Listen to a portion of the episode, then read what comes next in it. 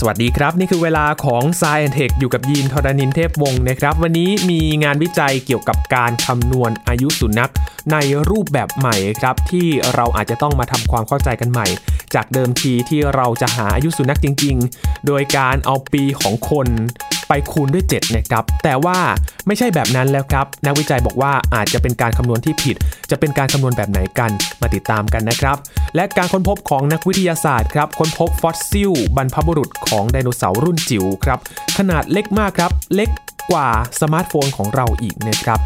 และความคืบหน้าของวัคซีนนะครับที่จะมารับมือกับโควิด -19 จากหลากหลายประเทศนะครับ รวมถึงในไทยด้วยว่าตอนนี้มีความคืบหน้ากันถึงไหนแล้ว วันนี้ Science Tech จะมาอัปเดตการติดตามได้ในวันนี้ครับ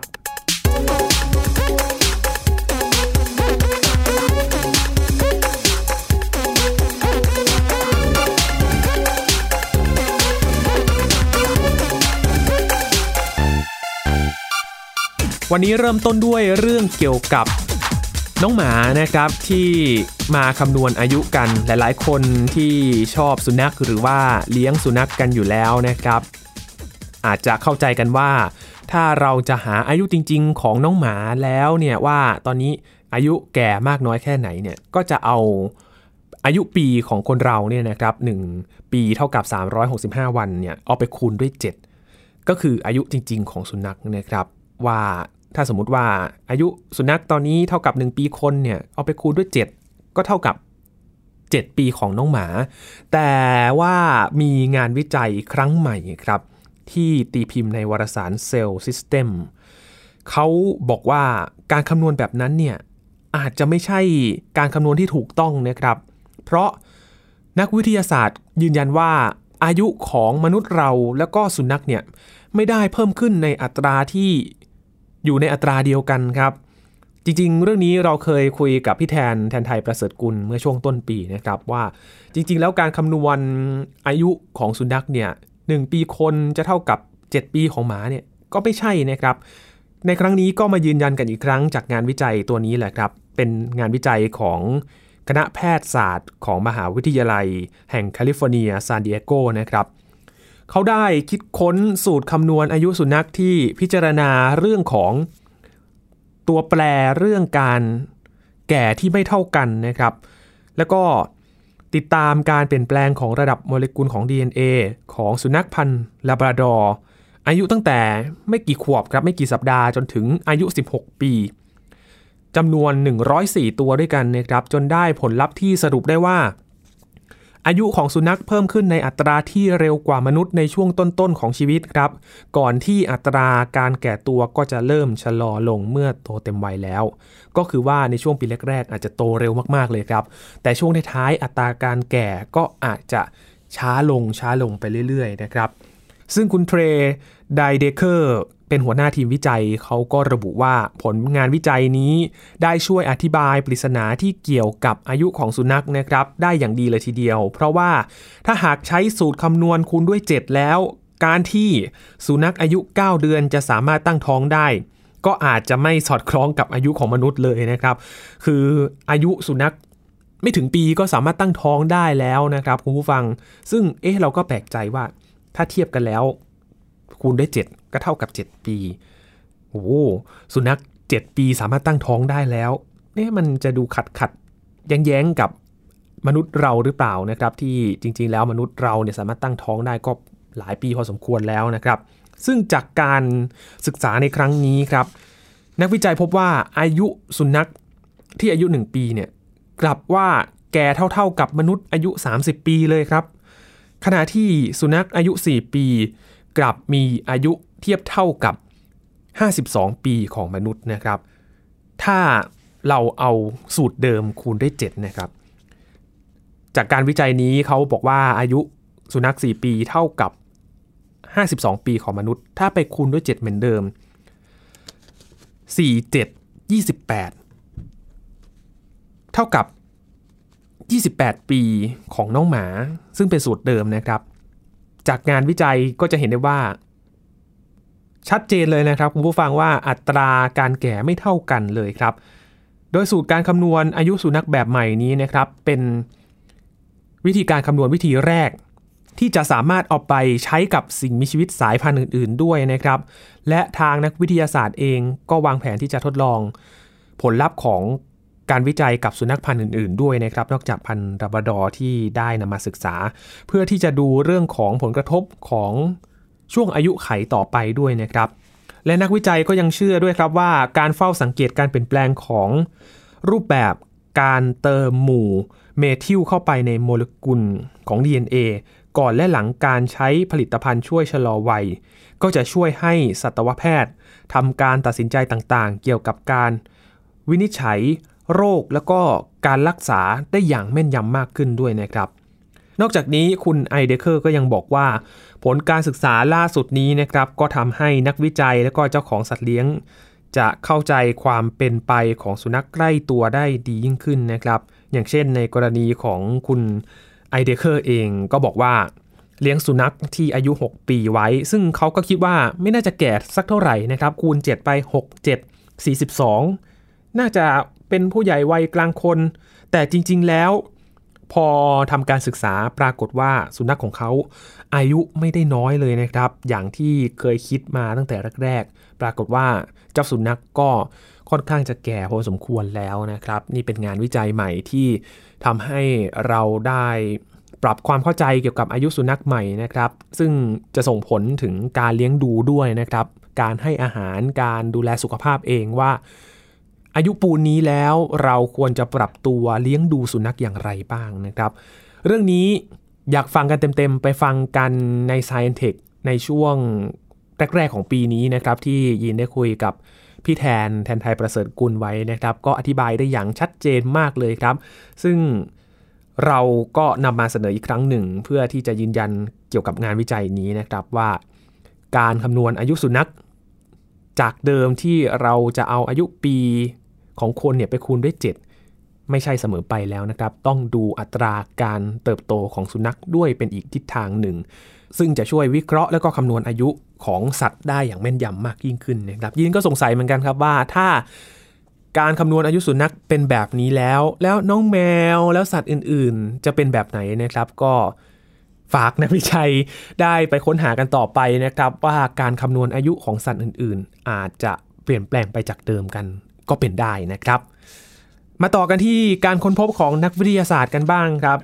มีการค้นพบซากฟอสซิลที่เป็นบรรพบุรุษของไดโนเสาร์พันธุ์จิ๋วนะครับ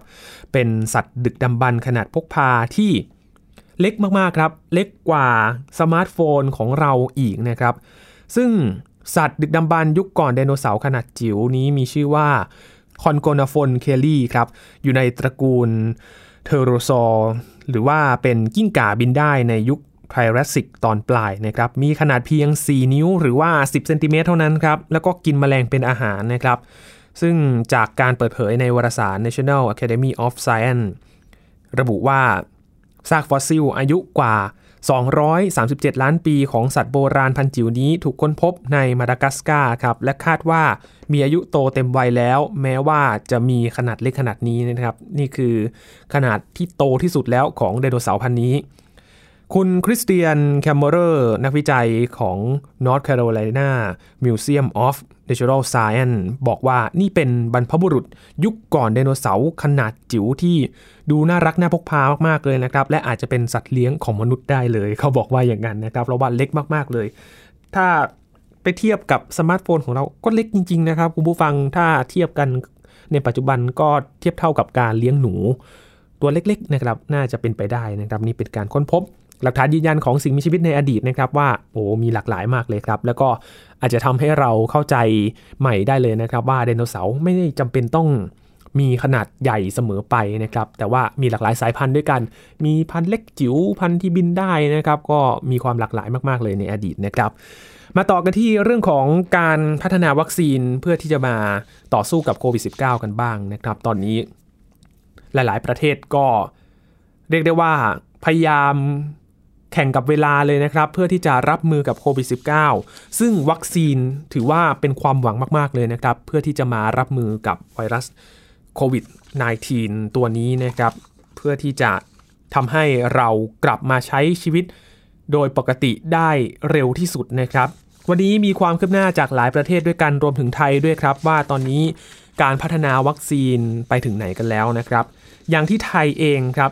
รายงานจากศูนย์วิจัยวัคซีน คณะแพทยศาสตร์จุฬาลงกรณ์มหาวิทยาลัย และสำนักงานการวิจัยแห่งชาติ เปิดเผยรายงานผลการทดสอบวัคซีนโควิด -19 ของประเทศไทยนะครับ โดยใช้สารพันธุกรรมของเชื้อชนิด mRNA ในลิงที่ทดสอบไปเมื่อช่วงเดือนก่อนนะครับ แล้วก็ตอนนี้ ฉีดเข็มที่ 2 ไปแล้ว ที่ศูนย์วิจัยไพรเมทแห่งชาติที่อำเภอแก่งคอยจังหวัดสระบุรี โดยการสนับสนุนของสำนักงานการวิจัยแห่งชาติกระทรวงสาธารณสุขนะครับ ปรากฏว่า พบว่าวัคซีนนั้น ได้ผลเป็นที่น่าพอใจเลยนะครับ อยู่ในระดับสูงเลย และลิงทุกตัวก็มีสุขภาพแข็งแรง ไม่มีผลข้างเคียงจากวัคซีนเลยครับ โดยหลังจากที่ฉีดวัคซีนเข็มที่ 2 ไปเมื่อวันที่ 22มิถุนายนที่ผ่านมาแล้วนะครับ และนักวิจัยก็ได้เจาะเลือดลิงมาทำการทดสอบ การสร้างภูมิคุ้มกัน หรือว่าแอนติบอดีชนิดที่ยับยั้งเชื้อ ถือว่าเป็นข่าวที่ดีมากเลยครับ โดยพบว่าลิงที่ได้รับวัคซีนสามารถสร้างภูมิคุ้มกันได้ดีมากเลยครับ ดังนั้นจึงได้ตกลงเดินหน้าต่อไปตามแผนที่จะเริ่มทดสอบในมนุษย์ในช่วงเดือนตุลาคมนี้นะครับ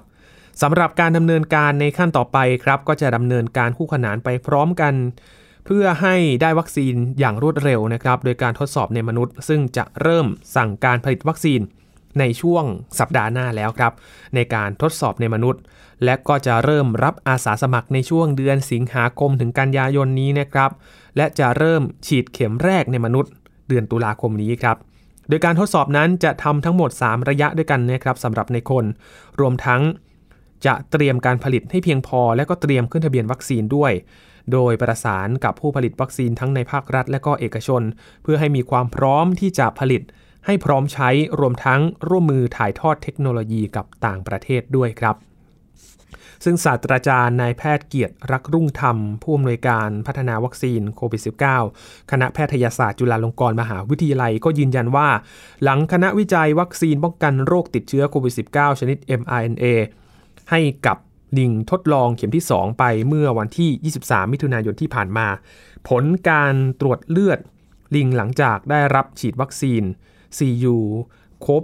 19 นี้นะครับ กระตุ้นเข็มที่ 2 ที่ศูนย์ไพรเมทแห่งชาติ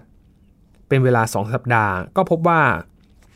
ลิงที่ได้รับวัคซีนทุกตัวมีระดับภูมิคุ้มกันที่เพิ่มขึ้น โดยมีภูมิคุ้มกันที่อยู่ในระดับที่สูงมากเลยนะครับ ในกลุ่มที่ได้รับวัคซีนโดสสูง นอกจากนี้ยังพบว่าลิงทุกตัวมีสุขภาพแข็งแรง และก็ไม่มีผลข้างเคียงจากการได้รับวัคซีนครับ ซึ่งการฉีดวัคซีนเข็มที่ 2 ในลิงนั้นมีความหมายอย่างไรบ้าง ถือว่าเป็นตัวตัดสินเลยนะครับ ว่าจะเดินหน้าต่ออย่างไร ถ้าหากได้ผลที่ดี ก็จะส่งโรงงานผลิตเพื่อทดลองในคนต่อไป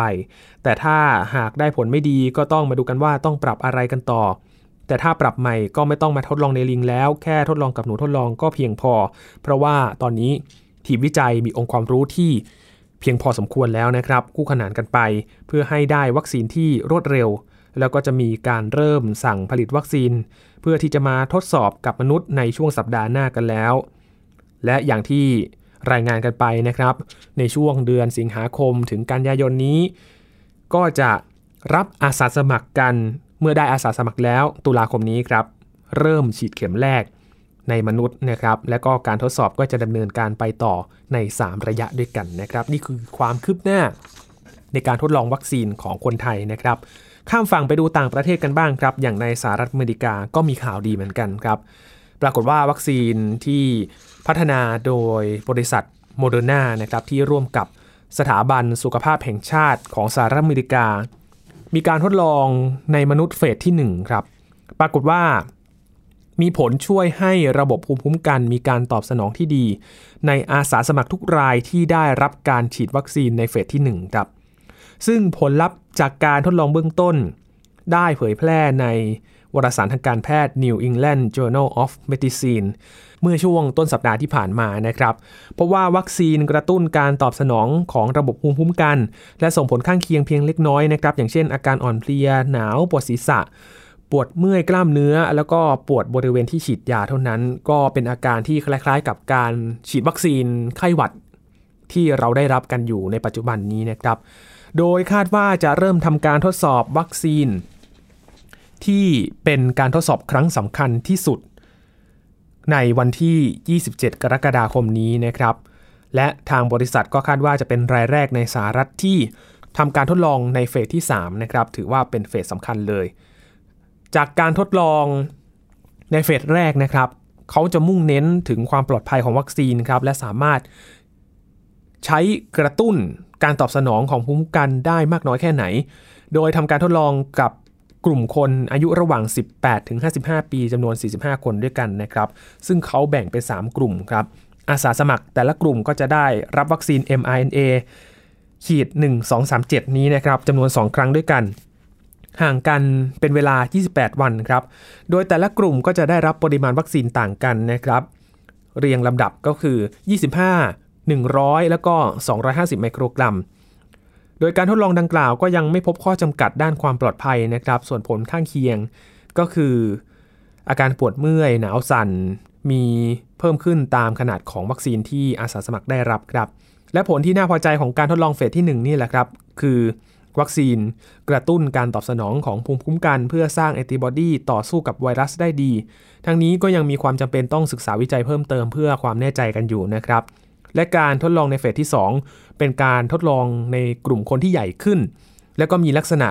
เฉพาะอย่างเช่น อายุแล้วก็สุขภาพร่างกาย ซึ่งเป็นไปตามเกณฑ์ที่มุ่งหวังในการแจกจ่ายวัคซีน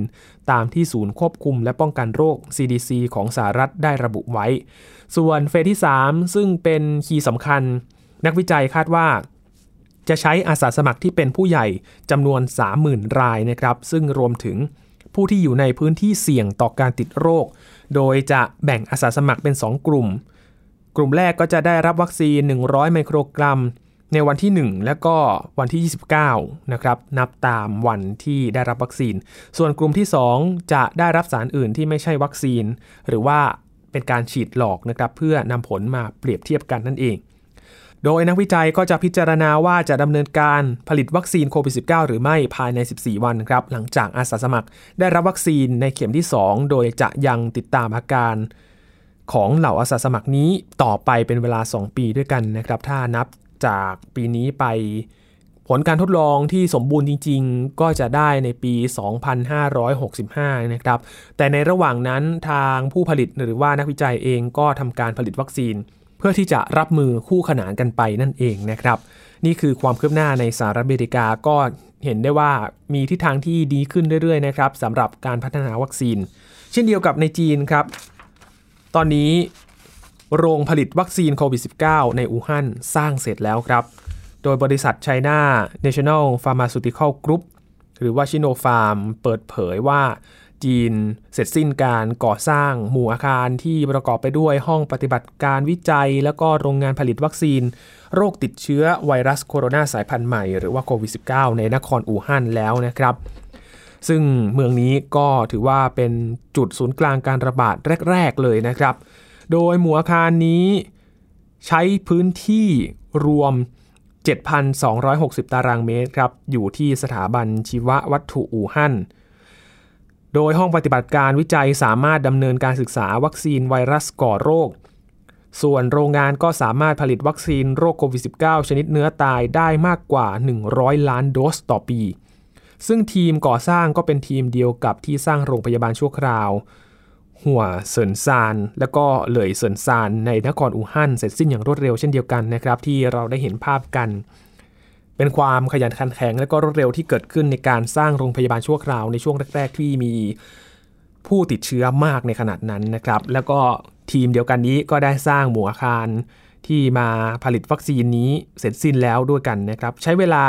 ราว 100 วันและคืนด้วยกันครับ โดยคุณ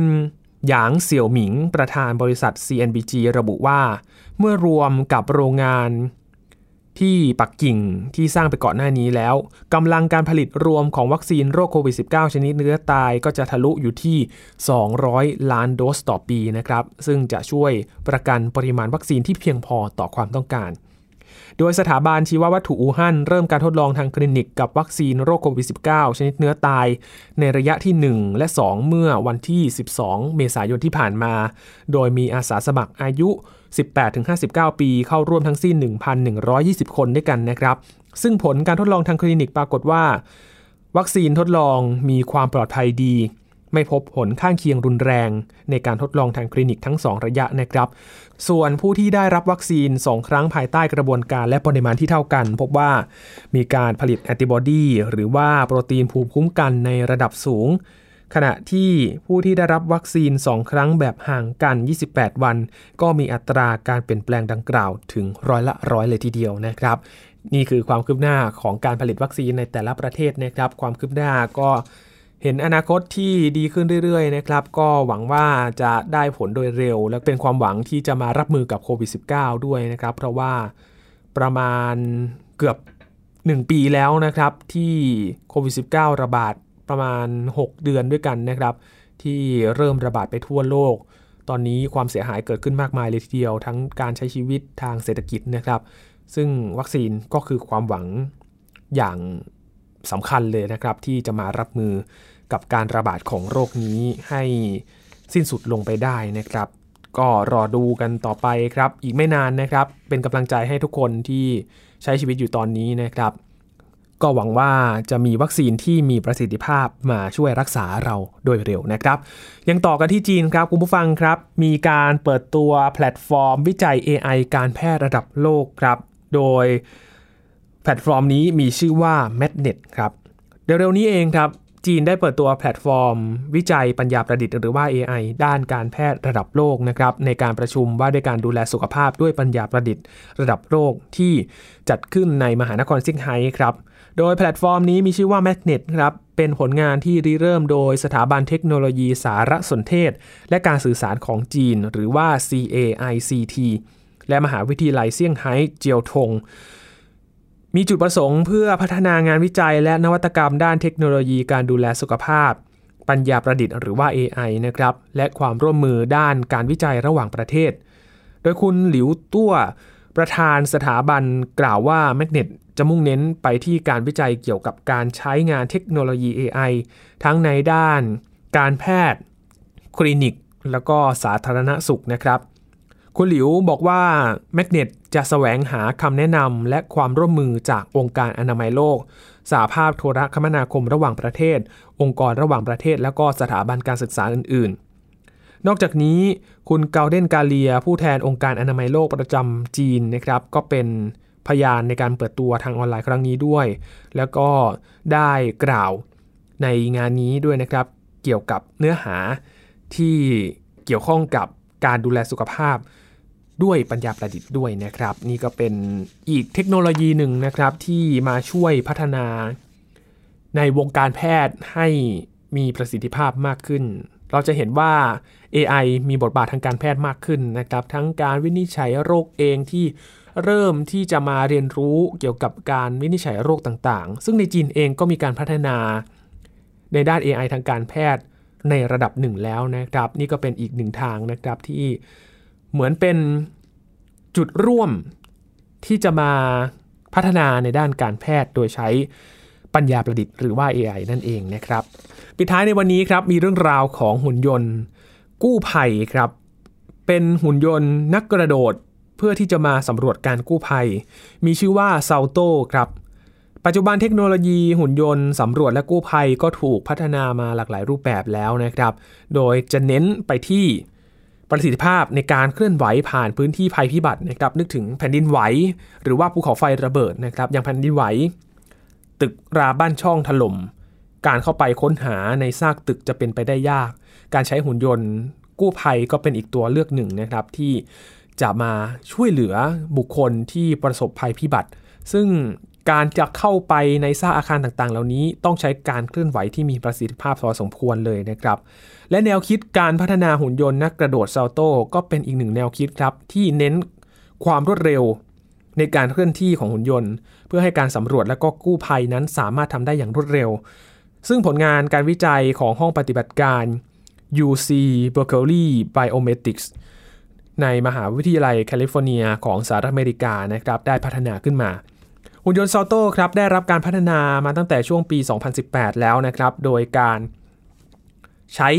การพัฒนาหุ่นยนต์เลียนแบบ ลักษณะการเคลื่อนที่ของสัตว์ตระกูลลีเมอร์ แล้วก็ตัวการ์ตูนในวิดีโอเกมชื่อดังครับหุ่นยนต์มีขนาดเล็กนะครับ ความสูงประมาณ 1 ฟุตเท่านั้น สามารถกระโดดได้อย่างอิสระเลยครับ ไม่ต้องใช้สายพยุงตัว ในระดับความสูง 80เซนติเมตรในระยะประมาณ 44เซนติเมตรนะครับ หุ่นยนต์สามารถกระโดดได้ในทิศทางต่างๆ อย่างอิสระ บนพื้นผิวความสูงระดับต่างๆนะครับ โดยอาศัยการควบคุมจากมนุษย์ผ่าน อุปกรณ์ ควบคุมไร้สายครับ การพัฒนาหุ่นยนต์เซลโต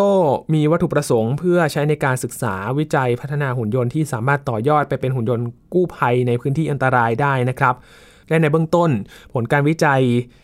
ก็สามารถพัฒนาหุ่นยนต์ให้มีความสามารถในการรักษาสมดุลการทรงตัวได้อย่างยอดเยี่ยม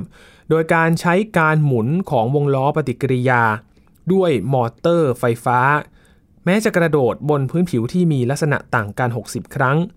แต่หุ่นยนต์ซอโต้ล้มเพียง 3 ครั้งเท่านั้นครับ และสามารถลงจอดแบบสมบูรณ์ด้วยตนเองถึง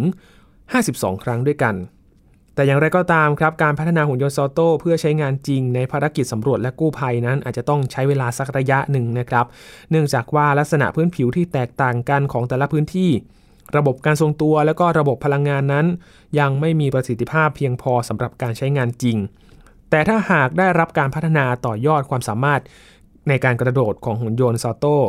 ก็จะมีประโยชน์อย่างมากเลยนะครับ ด้วยประสิทธิภาพในการเคลื่อนที่อย่างรวดเร็ว สามารถเดินทางเข้าสู่เป้าหมายในพื้นที่ภัยพิบัติต่างๆ เพื่อการสำรวจเก็บข้อมูลเบื้องต้น ก่อนที่จะมีเจ้าหน้าที่มนุษย์เดินทางเข้าไปสู่พื้นที่นะครับ ก็ถ้าได้รับการพัฒนาอย่างมีประสิทธิภาพแล้ว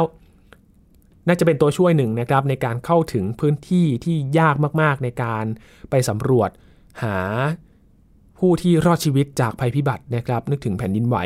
ถ้าหุ่นยนต์ตัวนี้เข้าไปลุยในพื้นที่ ซากอาคารต่างๆ เพื่อที่จะไปหาผู้รอดชีวิตนะครับ ถ้าเข้าถึงอย่างรวดเร็ว การที่จะส่งมนุษย์เข้าไปกู้ภัยต่อนั้นก็ จะทำได้อย่างรวดเร็วมากขึ้นนะครับ ก็รอติดตามกันสำหรับการพัฒนาหุ่นยนต์กู้ภัยต่อไปนะครับ ทั้งหมดนี้คือเรื่องราวที่นำมาฝากกันในเรื่องข่าวสารวิทยาศาสตร์ เทคโนโลยี และนวัตกรรมที่นำมาฝากกันใน Science Tech นะครับ คุณผู้ฟังติดตามรายการก็ได้ที่ thaipbspodcast.com นะครับรวมถึงพอดแคสต์ช่องทางต่างๆ ที่คุณกำลังรับฟังอยู่ อัปเดตเรื่องราวกับ Science Tech ได้ที่นี่ทุกๆ สัปดาห์เลยนะครับช่วงนี้ยีนทรณินเทพวงศ์ขอบพระคุณสำหรับการติดตามครับ สวัสดีครับ